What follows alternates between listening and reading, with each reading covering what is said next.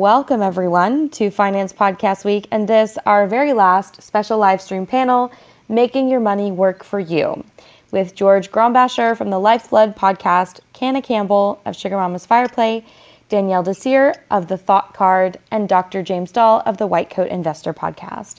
For those of you who may be joining us for the first time, Finance Podcast Week is a week of live stream sessions like this one with top finance podcasters and experts from around the world. We also have exclusive pre released episodes on the Finance Podcast Week channel for free. You can replay any of the panels on the Finance Podcast Week channel. Download the Podbean app and follow the Finance Podcast Week channel to receive notifications in real time about all of the live streams and specially released episodes of the week. Finance Podcast Week is brought to you by Podbean. We're a podcast hosting and monetizing platform and home to over 500,000 podcasts. And as you're joining us for this session, you can see we also offer the ability to live stream directly from the app to your audience. For everyone listening, you can also start your own live stream for free on Podbean. The content of Finance Podcast Week is for informational purposes only. You should not construe any such information or other material as legal, tax, investment, financial, or other advice. Nothing contained on our site, live streams, and podcasts constitute a solicitation, recommendation, endorsement, or offer by Podbean or any third party service providers to buy or sell any securities or other financial instruments. And now we'll hand it off to our host of the live stream panel, George Grombacher of the Lifeblood podcast. Take it away. Awesome. Well, thanks everybody for taking the time and tuning in. And I think it's pretty cool that, that we are the final session of, of this awesome week. And thanks to Podbean for the invite and obviously for, for putting this on. So excited to, to be joined by some amazing podcasters and I'm going to go around and Danielle, if you would start us off and let me know when, when you hear how to make money work for you, what, what, what sort of goes through your head? Right. So my name's Danielle Desir. I'm the host of the Thought Card podcast, which is an affordable travel and personal finance podcast, really empowering financially savvy travelers to travel more and build wealth. And when I think about that statement, making your money work for you, it's detaching myself in a way from the daily grind of what we think that we have to do to actually earn money and to have a sustainable lifestyle so for me, it's really about finding ways to make passive income so that I'm more detached and I can actually go ahead and live my life, be with my family, and, and reach out to do my other goals. Love it. Dr. Jim, how about you? All right, same, all right. You guys got to you guys got to quit calling me doctor. Uh, I, if I'm at the hospital, that's fine. but otherwise, Jim is great. Uh, you know, I uh, I host the White Coat Investor podcast, which is designed uh, to help doctors and other high income earners stop doing dumb stuff with their money. And uh, honestly, my audience works pretty hard. Uh, they work really hard. They work weekends, nights, holidays, evenings, etc. And my goal is for them to get their money working as hard as they work. And so when I start thinking about getting your money working for you, I start thinking about, well, trying to make sure you're not losing a bunch of it to fees and taxes that maybe you don't have to pay if you're a little bit more financially literate. But certainly, one reminder I always give everybody is that investing in particular is not a competition. If there is a competition, it's just you against your goals. It's really a one player game. And so I try to keep people focused on their own goals. And when you're doing that, when you're actually working towards stuff you care about, you're going to have a lot more success. Nice. I certainly appreciate both of those answers. It really resonates with me. That's that's that's essentially that I, I, think about being intentional with everything and really thinking about, you know what, this is this is the life I want to live and this is the kind of person that I want to be. And I might not be that person right now, but when I think about that person, I like to think about how how does that idealized version of myself spend my money? What do I spend money on? What do I not spend money on? How do I spend my time? What do I give my attention to? what do I not give my attention to? Because to Danielle's point, it's like we're we're interested in really living our lives, you know. In Jim, you know, we're working super hard. So how can we make our money work for us, and also just make sure that all this money isn't walking out the back door? So I appreciate that. Has uh, Canna been able to join the call? Does anybody know? Canna, are you there? No, I I believe she's not here. So let's okay, just continue. Yeah, yeah, we, we, we, we, we absolutely will. So, Danielle, um, what is, I, I, know the thought card, you're, you're talking a lot about travel and, and personal finance. As things are, are, are clearing up, hopefully from a COVID standpoint, what, what are you thinking about or talking about on, on your show in regard to travel? Yes. So, at least for me, my philosophy has always been to save for travel and make travel a part of a financial life, regardless of what's happening. So, I did not talk about taking my foot off the gas when it came to saving for travel. Um, so, that for me is really important because I knew that once we could actually see the light at the end of the tunnel, we would want to have the funds available to be able to go on the trips that we really truly wanted. Especially a lot of people now are like, I really, really got to go and travel now. I didn't get to do it for over a year and a half. So that was has been a part one, making sure that we're still reaching our goals, our financial goals when it comes to saving for travel. But part two, because a lot of us have now been working remotely for the past year, there's like a whole new world of remote work, location independence that is like so exciting and truly inspiring. I'm one of those people that hasn't been to an office in over a year. So now we're talking about okay, how do we design our life? How do we work remotely? How do we even pitch it to our bosses so that we could work remotely after this past year? Um, so that's another thing I've been talking about. And also more local travel. So I primarily do travel now within like four hours away from home. So, how do I still explore my region, explore my city safely? These are all the things that we're uh, thinking about right now on the podcast. Yeah, that's awesome. I, I, love the idea that, you know what, we might not be able to travel, but that doesn't mean we should stop uh, diverting or uh, putting money towards our, our, our travel fund. So I think that that's incredible. And then, being able to take advantage potentially of, of location independence and as things continue to open up, really figuring out how how, how you want your, your your your life to really look. Jim, I, I, I don't know, is it possible for a doctor to be location independent at, at, at this point? Probably not. You know, it's fascinating. I've been thinking a lot about this lately and talking to people about this. I, I, guess if you do telemedicine, it is. You know, maybe radiology is a classic example. For years, doctors have been reading CT scans in the middle of the night in the United States while living in Australia or in Switzerland or whatever. So I think there's some possibility there. But I have a couple of people that are work work for me for my company, the White Coat Investor, that are currently in Guatemala for six weeks. Mm. And so it, it is fascinating to be able to be location independent, and it gives you, you know, a couple of options. One is to go someplace really cool, you know, that you always wanted to visit and work from there. The other one, which I think I'm seeing more and more people doing, is going someplace much less expensive to live and using that as a bit of a geographic arbitrage. Now, they've still got their high income from the Bay Area or Manhattan or whatever, but they're living in Indianapolis or living in, in Texas or wherever, you know, and so they're able to save dramatically more money than they could before. So lots of lots of options when when all of a sudden you don't have to live in the same city as your employment.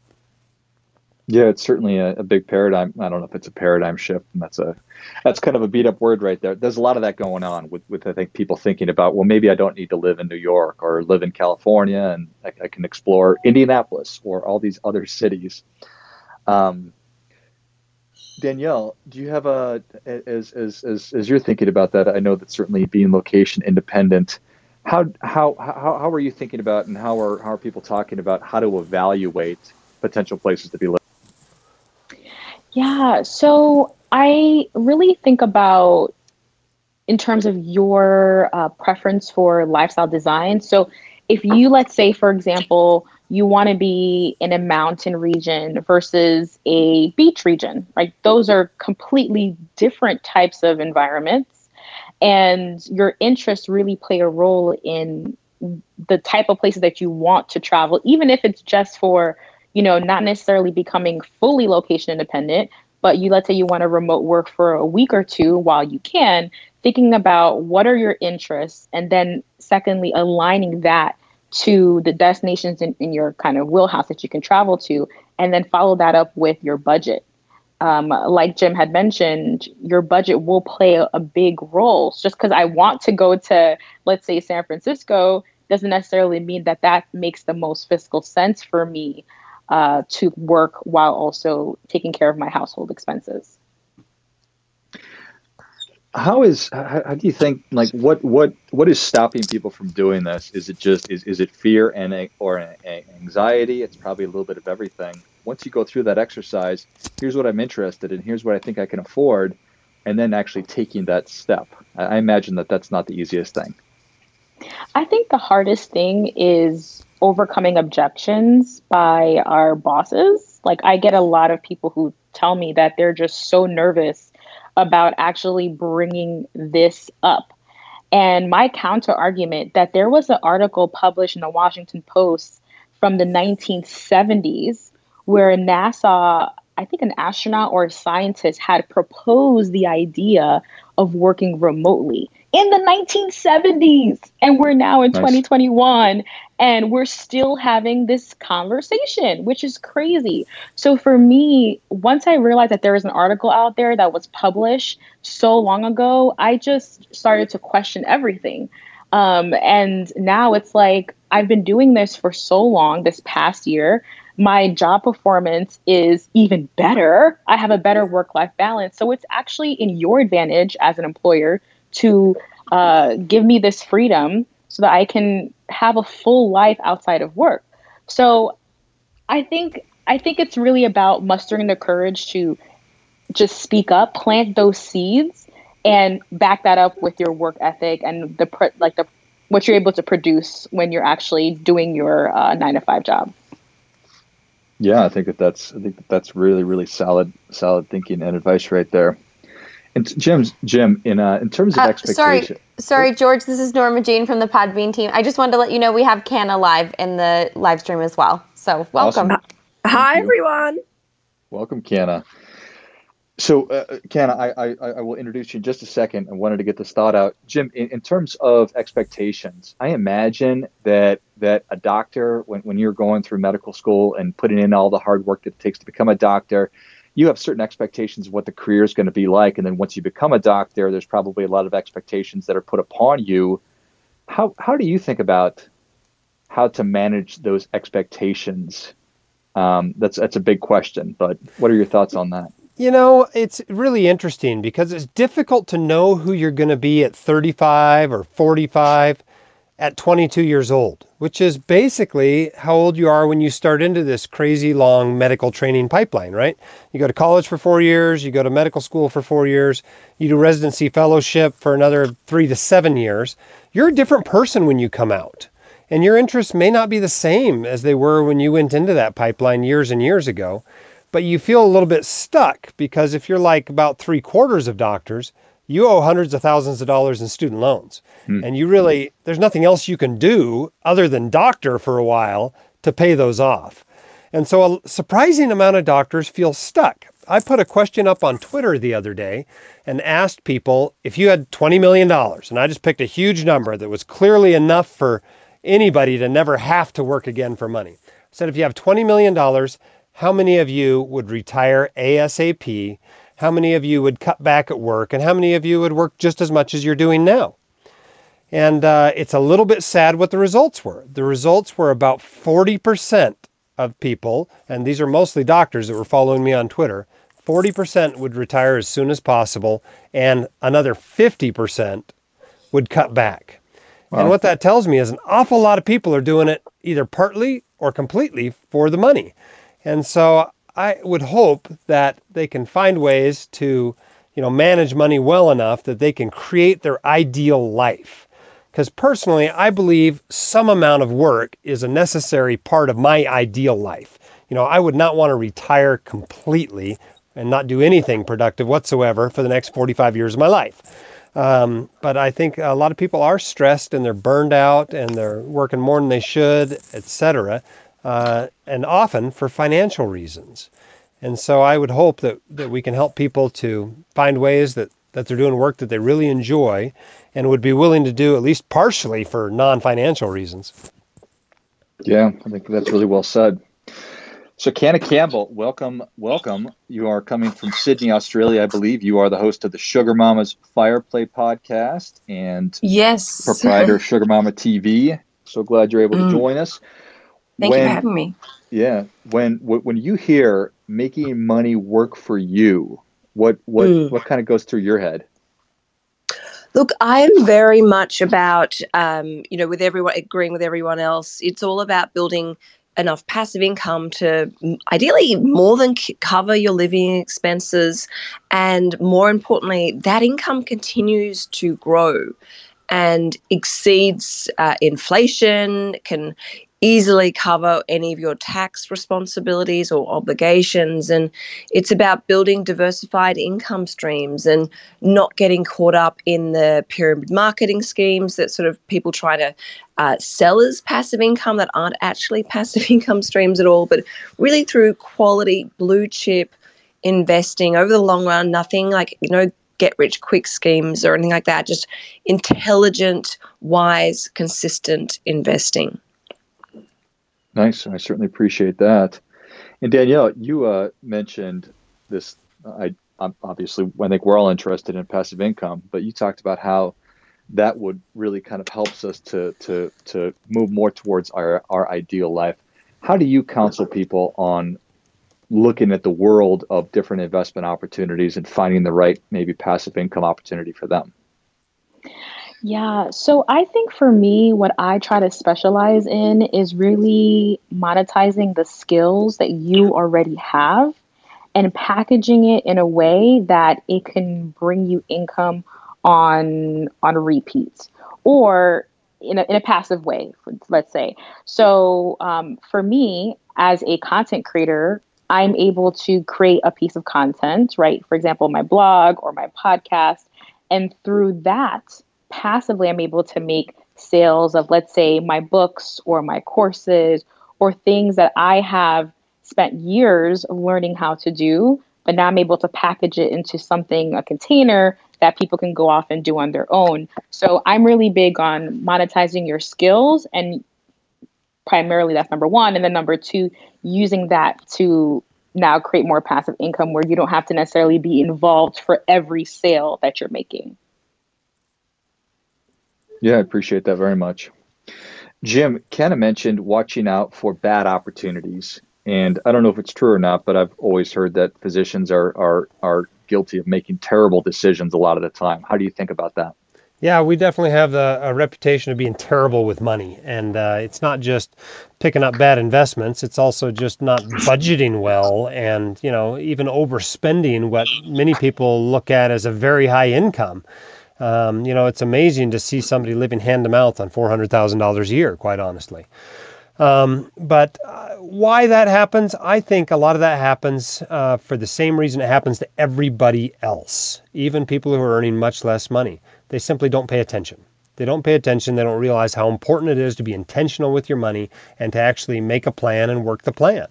And so I think that's probably the most important thing um, and the most important reason why why people, despite having a high income, still blow it. Yeah, I appreciate that. And it's sometimes it's just, and a lot of the time, it's just the simplest things. It's having to actually, or actually having a plan, and then doing your best to stick to that plan. Canna, when when when you're counseling people and you say, "Hey, we need to watch out for bad opportunities and don't mm. don't don't get caught in these traps," Um, I certainly appreciate that from a more of a defensive standpoint. Um, what what's the next step from there, assuming that we are able to avoid bad ones? I think the first thing is to to, to look at where this, um, I guess, bad advice has come from. Look at the true incentives behind it. Like, you know, I with all of my clients when they come to me with like, oh, I've heard this stock's great, or I've heard about this company or this, you know, investment opportunity. I never dismiss it. You know, I'm I'm always open minded, and I'm like, okay, well, let's explore it together. Let's look at really how this investment is going to make you money, and and we go digging together and and you know pull out all the, the pros and cons and really analyze the risk and and how it matches back to their their plan their goals. Is this something that's going to complement what we've done already and what the cl- my client has said to me they want to achieve? Or is is this going to sort of add a, a additional bit of a deviation to our game plan? And quite often you know uh, you know the advice that that person's received has maybe come from uh, the good intentions, but it's you know as we go digging together, we realize it's not right or it's actually um, you know a bit of a landmine. So we know then you know to to step away and not. But it's good to go in with an open mind, but be very careful. And this is where I guess a financial planner or a financial advisor can, you know, has that intangible value in someone's life because they stop them from making a very expensive mistake that not only costs them a huge amount of money, but can cost them a huge amount of time. But always come back to the plan, come back to the goals, and really analyze the risk. It might be a great opportunity, but the risk may completely outweigh the gain, which is what a lot of people, you know, conveniently forget or get caught up in the moment. Yeah, I appreciate that. And that's a big word right there that I just I wrote down and, and drew a big circle around it risk. Uh, I definitely want to come back to. Danielle, as we're as, as somebody's thinking about monetizing their skills and, and creating content, how do you think about the different mediums? Because there's so many different ways. You can obviously podcast, we can start a blog. There's it seems like a never-ending new ways to to sort of get our thoughts out there. How do you think about that? Yeah, I think about what's your favorite way to create content and as also consume content like for me, I love consuming YouTube videos, but I don't have a full blown YouTube channel because it, that's not necessarily like for me. I don't think like that. I don't think in video, but I do think in written uh, written form and also podcasting.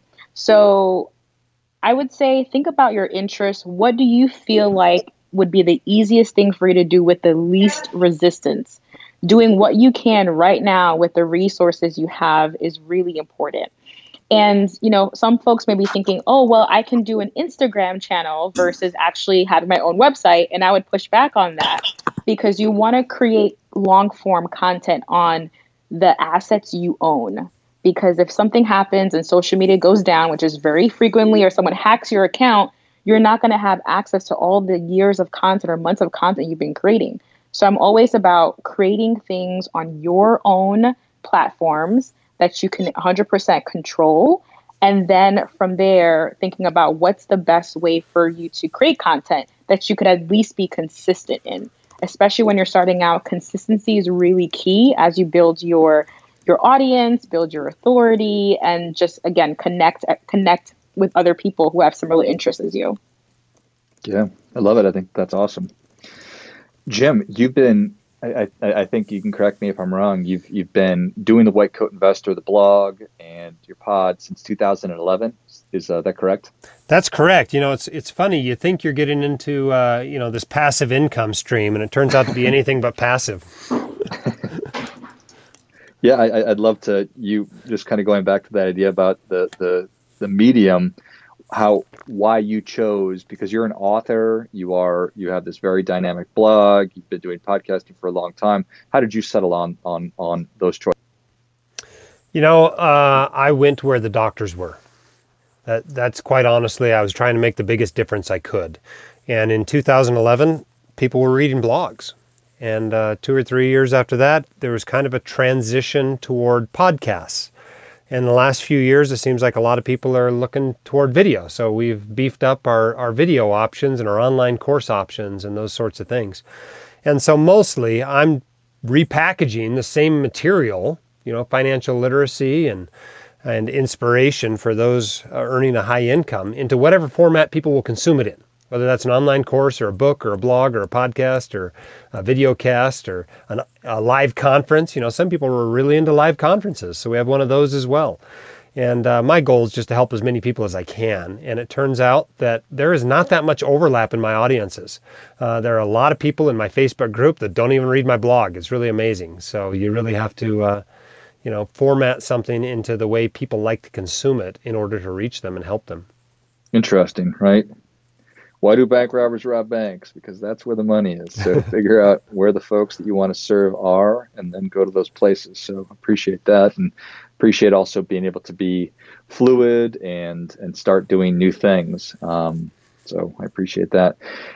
Canna, you are uh, famous for helping people to be successful while doing lots of different things. And today we're managing such such such busy lives. So. Mm if, if you would just talk a little bit about how how you think about uh, managing your time and and your attention. Absolutely. Uh, for me, you know, I'm not going to be limited or dictated by my nine to five job. You know, there's so many opportunities for us to start, you know, a, a side hustle, a business, a hobby, um, uh, you know, a, a blog, a YouTube channel, an Instagram account, you know, in the early hours of the morning, late at night, on the weekend. So I really have a great attitude about my time. I really respect my time, but I also make sure that I use it wisely. You know, it's that saying work smarter, um, not harder or longer. So I really, you know, when I switch off, I switch off properly. I'm as present as I possibly can be. But when I'm working, I'm in the zone. I want to get stuff done. And I really look at, you know, the investment of my time. If I'm doing something, is this worth my time? Could I be delegating it? Could I be outsourcing it? How could I, you know, really live my life as efficiently as possible so that I can have a really healthy balance in life where I'm there for my kids. You know, I'm helping them with their assignments. I'm taking them to watch them, you know, play sport. I'm having some time out on my own, you know, to go for a walk or a swim down at the beach. Like it's all about, you know, working efficiently, smarter, not harder, not burning yourself out and and living, you know, we've only got one life, make the most of it. Yeah, I certainly appreciate that.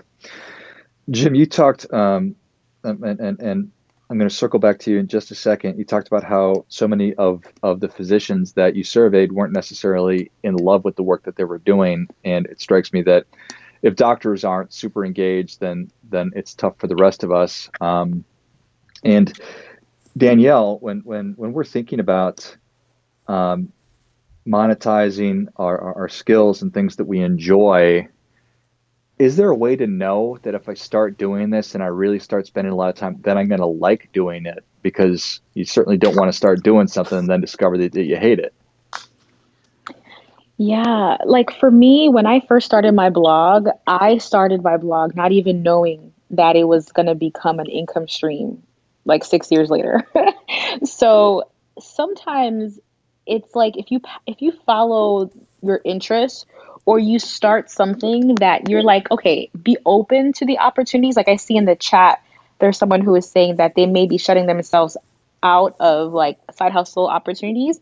And I think it's about being open, being open to seeing where this goes. And if there's an opportunity to monetize it, then okay, great. But sometimes we're so quick to monetize and then we end up kind of pigeonholing ourselves and mm-hmm. now it becomes like a second job right? So mm-hmm. i think there's a, a, fine line of like being open exploring failing sometimes like not being afraid to fail forward. And then when you actually hit something that strikes a chord where it's like passion meets income me you know that perfect synergy then okay go ahead and move forward. And then you think about scaling that project. Nice. I think that that's great jim I, I have heard Seth Godin talk recently about how it's a fallacy this idea of sunk costs and how just because I've spent a ton of time and money on something, I, I, I should move off it if it's not giving me what I want. What do you think about that? Uh, I mean, I completely agree, right? The sunk cost fallacy affects all of us. And we need to realize that that's water under the bridge and move on from it in life when you realize something's a sunk cost. You know, a classic one I run into people all the time. In fact, I had a neighbor stop by yesterday talking to me about this whole life policy he wishes he never bought. Um, but he doesn't want to walk away from it purely because of the sunk cost fallacy. And uh, so basically, I just had a 10 minute therapy session with him, helping him overcome the sunk cost fallacy. But it affects people's decisions all the time. I want to say something briefly about uh, the, the, question about introverts. Um, you know, the best part about you know being any sort of an online entrepreneur is you can kind of take it at your own pace. Um, I'm also an introvert. The way you can tell if you're an introvert or not is whether you kind of recharge your batteries by being alone or whether you recharge your batteries by being around other people. And uh, I definitely need some alone time to recharge. Um, but the nice thing about it is you're kind of in control of it. So if you don't want to engage with your readers, you don't have to have comments on your blog and you can answer emails when you feel like doing it. And so I wouldn't wouldn't feel like you can't do a side hustle because you're an introvert. Um, I think that's that's really a fallacy as well. Thank you for that. Canna, I'm, I'm, I'm interested in talking a little bit more about figuring out when the right time to start outsourcing is and delegating, uh, if in fact there is ever a right time to do that. Oh, such a great question. Um, yeah, I see so many times people delegate too soon. You know, they start paying people to do things, and I'm like, hang on, you haven't make you're not making enough profit to just to justify those expenses yet, and they kind of shoot themselves in in the foot. You've really got to run the numbers and look at well, okay, if I pay this person X amount of dollars per hour, it's going to cost me a total much of this much. Realistically, what does that free up my time to do? Does it free up my time to actually go and make more money? So I'm actually almost making a profit here.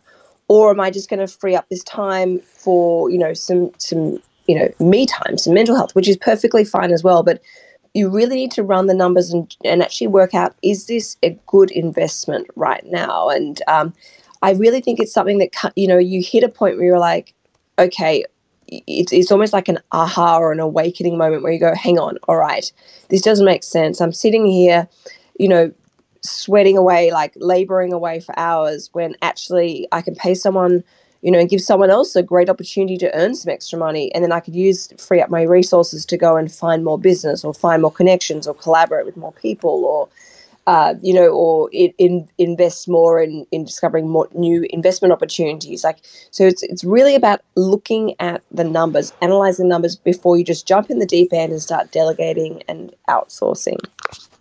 Yeah, thank you for that.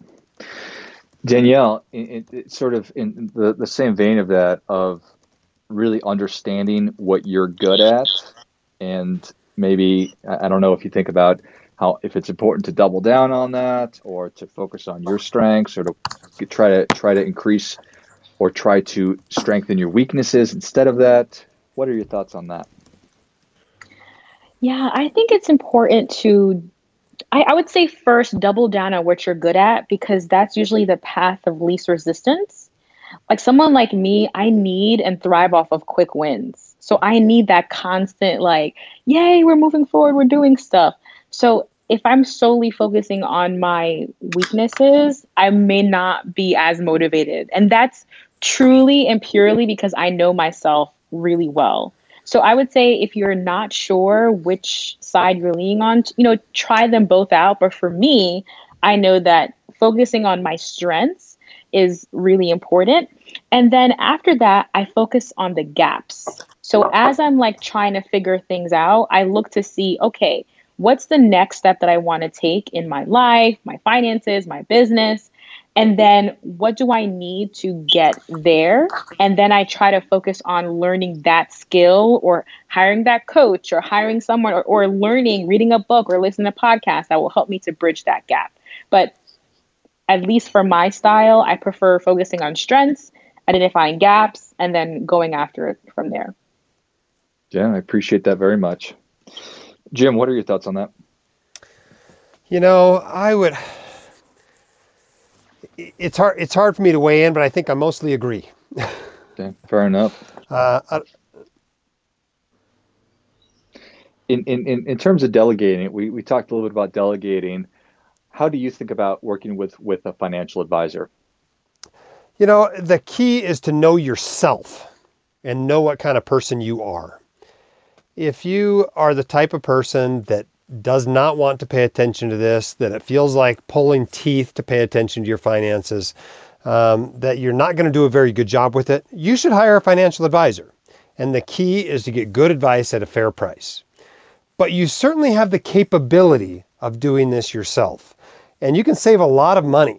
You know, by the time you actually uh, know enough to choose a good financial advisor, you probably know enough to do it yourself. Um, but if you run the numbers on what you know the industry standard one percent a year will do to your retirement portfolio over 30 years, uh, you may get a little bit more motivation to learn how to do this yourself.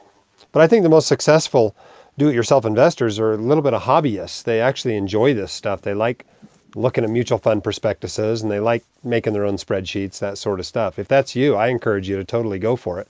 As long as you have the the investment discipline to not do stupid things in crazy markets, uh, you're likely going to be much more successful and you'll be happier because you get to be the captain of the ship.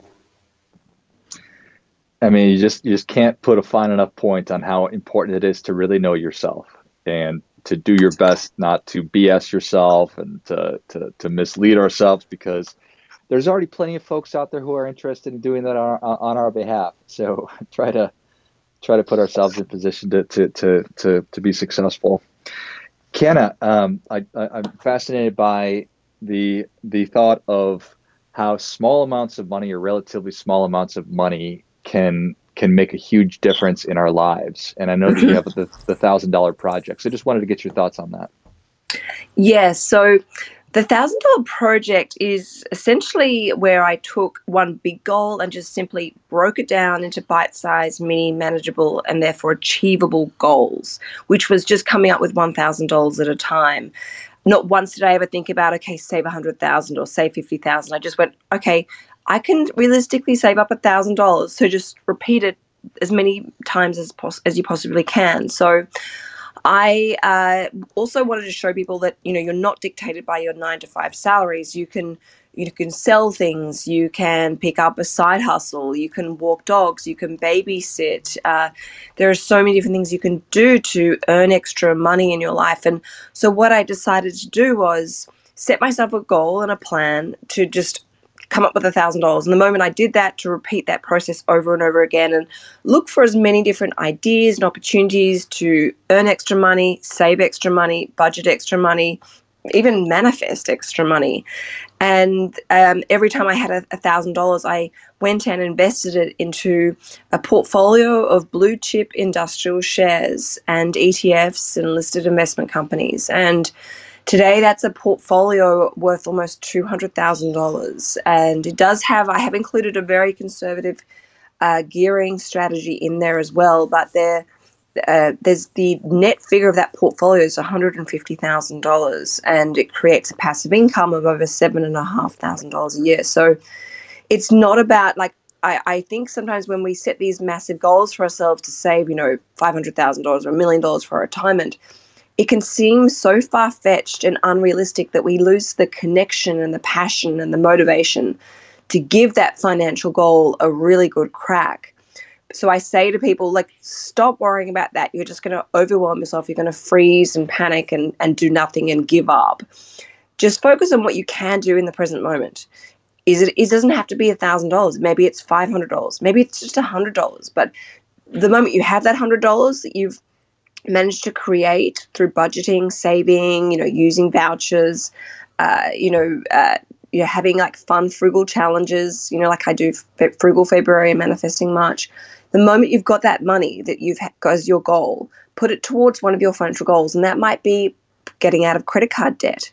That might be paying off, you know, some student debt. That might be having some emergency savings. That might be investing, which is what I did that might be putting that money towards a deposit on your first home or, or putting that money towards your mortgage. It's about consciously taking that money and doing something with it that's going to benefit our financial well-being. Because you know if if say i took you out to lunch today and it, you know you were planning on spending say $50 at lunch and i say to you when we go to pay look i'm going to shout lunch today. It's, it's my shout you know don't worry about paying. You've technically saved $50 now if you don't consciously do something with that $50, it's going to evaporate into thin air. That $50 most likely won't be in your account or your wallet at the end of the week. It will be it will go towards something else. But if you instead go, wow, thank you, Canna, that's really nice of you to do that. And then you go and put $50 towards your mortgage or $50 towards your credit card debt or $50 towards your any of your loans or your, your 401k plan or your Roth account or your investment portfolio, you, you've actually crystallized that gain. You've made it count. And that's what the $1,000 project is all about like making that money, those opportunities that are around all of us all the time, forcing us to step up and seize them and make them really count. I love that. Danielle, you have any thoughts on that? Yes. Uh, one of the things that I really love to do, and I know that I am really operating in that zone of like just really passionate about my goals is when I can manifest it and I can actually visualize and see myself achieving that goal. So, for me, for example, one of my goals, I would say it's a midterm goal, like it's not happening next year, but hopefully in the next five to seven years, is paying off my mortgage.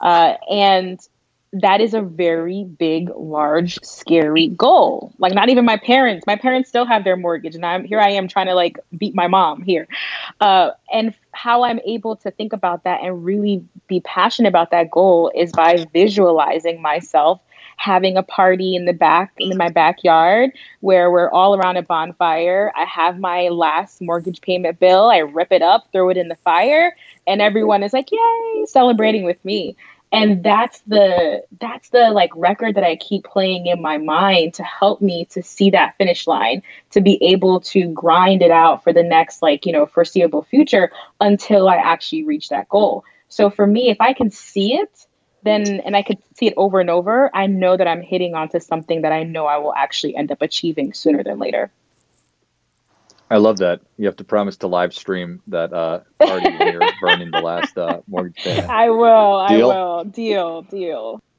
I love it. Jim, your thoughts on this? You know, I think uh, what a lot of people may have heard before, but you don't realize it until you've done it yourself. The first thousand is the hardest. The first 10,000 is the hardest. The first 100,000 is the hardest. The first million is the hardest. It's true because once you get there, your money is helping you to get where you want to be. And it's doing some of the heavy lifting after you get there on the next, you know, $1,000 or the next 10,000 or the next 100,000.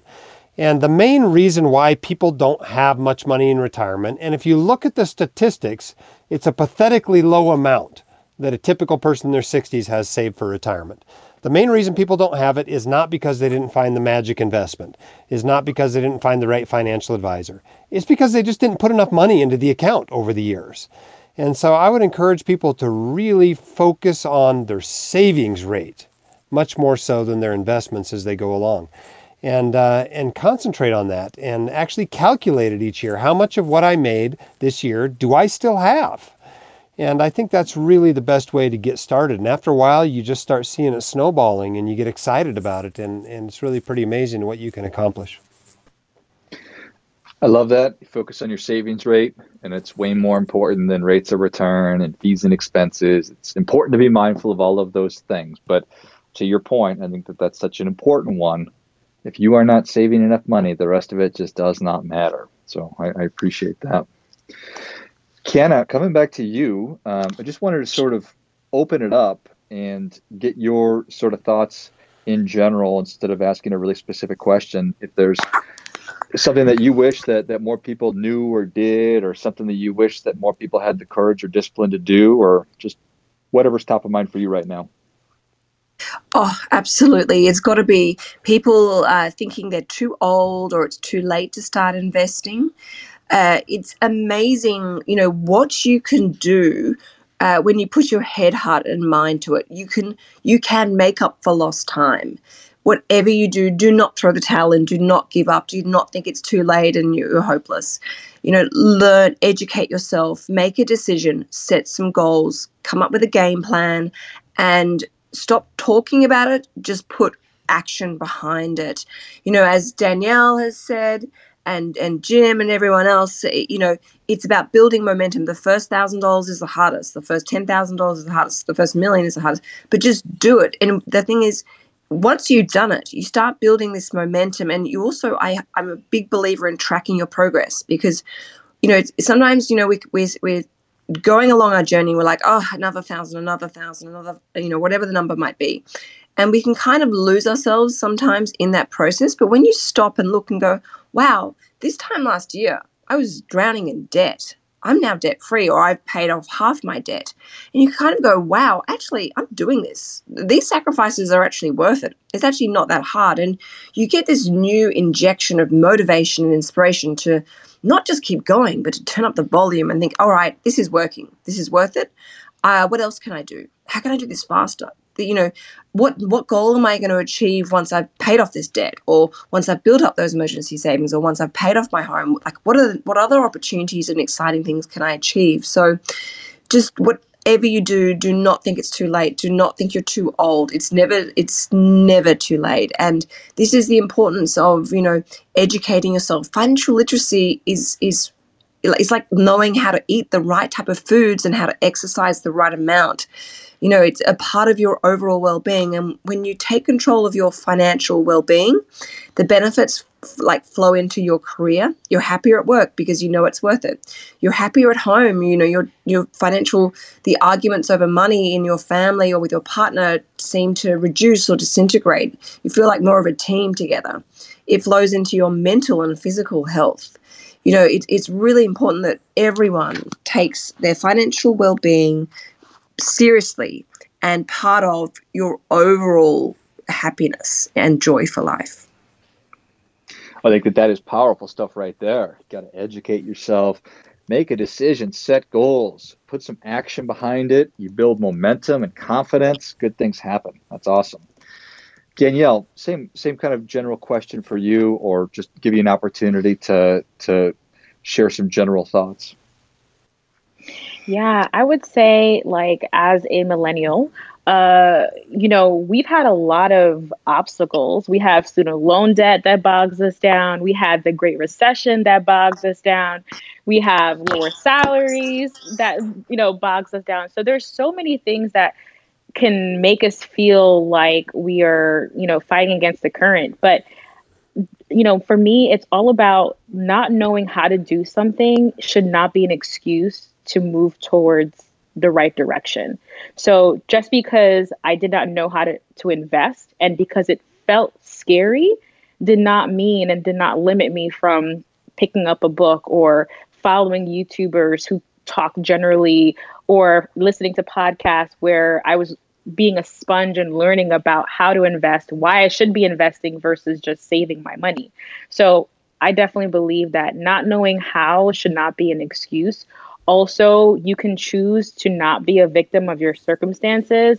Uh, that is also important. And lastly, even if we don't know how we're going to do something, like not knowing how I'm going to pay off this mortgage super early, it doesn't matter because I really truly believe that the path will reveal itself as I continuously push forward. So, those are my general thoughts. I love it. I love that. Not knowing something, it's not an excuse. Don't be a victim of your circumstances. I love it. Jim, same thing for you, sir. You know, I'm going to take this opportunity to go off on a little bit of a tangent of mine. Um, I am a firm believer that most people dramatically overestimate the difficulty of doubling their income. And the truth is, in personal finance, everything gets a lot easier when you make more money. You can travel more. You can save more. You can pay off debt faster. Everything gets easier. Yes, you pay a lot more in taxes. There's no doubt about that. You definitely pay more in taxes when you make more money. But everything is still easier despite that. And I think a lot of people think that's too hard or they can't do it. They have these limiting ideas about what they can make. Uh, but in reality, I think most people can double their income relatively easily over the course of two or three years. And that often involves a job change. It often involves some uncomfortable situations or uncomfortable discussions with a boss getting a raise and, and sometimes it's it's looking for that other job that gets you that raise. It might be starting a side hustle that turns out to be a, your main hustle a few years from now. It might be just looking at some inefficiencies in your business if you're self-employed. Um, but for the most part, I think we, uh, and I wouldn't say it's even really an American thing. I think it's just a people thing. We think it's too hard to make more money. And a lot of times you might be surprised that not only is it not any harder than what you're doing already, it might even be easier. And so I'd encourage people to really open their eyes, find out what people that are making a lot of money around them are doing, and see if there's something there that you would enjoy doing with your life. And uh, and you'd be surprised how many of your financial problems can be solved by doubling your income. I love that, and I, I think it's so true that we and you talked about how we overestimate how hard it is to double our income. And if you don't think it's possible, then it's probably impossible. So you're probably not overestimating. But the reality is that that it's very possible, and particularly when you're thinking about a three-year time period, you can get so much done in three years. You, you could change your entire life. To to to Jim's point. So thank you for that, Canna, Thoughts on thoughts on everything? Oh, absolutely. You know, I think, as I said at the very beginning, you know, not being dictated by uh, nine to five salaries. Look at ways, you know, to to earn extra money, bring in extra money. You know, and don't underestimate the power of saving money. You know, uh, sometimes right under our nose are some of the best opportunities to free up extra money in our life, and it's just a matter of looking at our current lifestyle and and what we truly value, uh, and whether we're using our money that's matched correctly against our value system to create more money. There, there are so many opportunities around us, and it really, as you say perfectly, depends on our attitude and our um, you know headspace towards it. If you have a you know def- defeatist attitude, well, that's not going to help you. But if you sort of open minded and say, look, I'll have a crack at this, it's amazing what you can achieve. And, and even just like a 10% pay rise or a 20% pay rise, that makes a huge difference. If you can do that two or three years in a row, there's, you know, 30 to 60% of a pay rise, which is amazing. Um,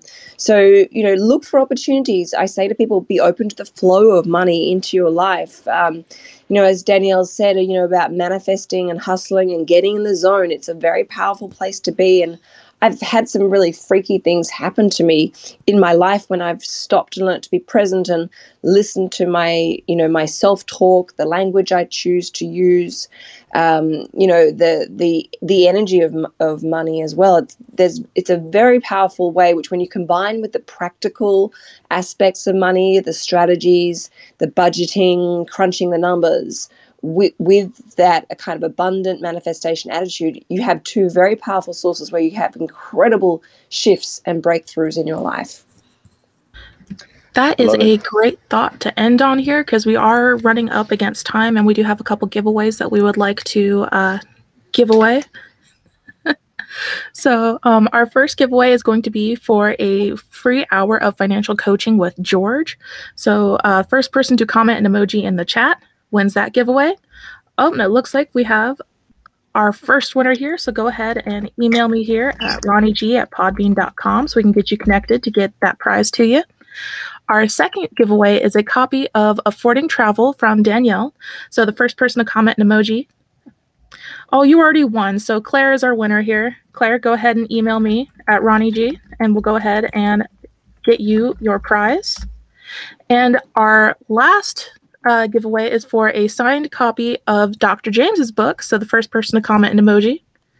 And we have our winner there. It looks like uh, LJ Moses, go ahead and email me at ronnieg at podbean.com so we can get you your prize. Thanks everyone for joining us today for this panel. Uh, thank you for joining us for uh, Making Your Money Work for You with uh, George Grombacher of the Lifeblood podcast, Canna Campbell of Sugar Mama's Fireplate, Danielle Desir of the Thought Card, and Dr. James Dahle of the White Coat Investor podcast. If you joined late or if you want to have another listen to these amazing podcasters and experts, you can always replay this panel on the Finance Podcast Week channel. And Finance Podcast Week is brought to you by Podbean, where a podcast hosting and monetizing platform and home to over 500,000 podcasts. And as you're joining us for this session, you can see that we also offer the ability to live stream directly from the app to your audience. For everyone listening, you can also start your own live stream for free on Podbean. Uh, the content of Finance Podcast Week is for informational purposes only, and you should not construe any such information or other material as legal, tax, investment, financial, or other advice. Nothing contained on our site, live streams, and podcasts constitutes a solicitation, recommendation, endorsement, or offer by Podbean or any third party service providers to buy or sell any securities or other financial instruments.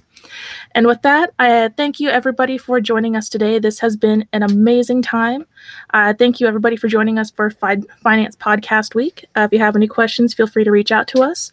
Thank you to our fantastic panelists, and everybody have a fantastic day. Thank you, Thanks everyone. Again. Bye, everybody. Bye-bye. Bye.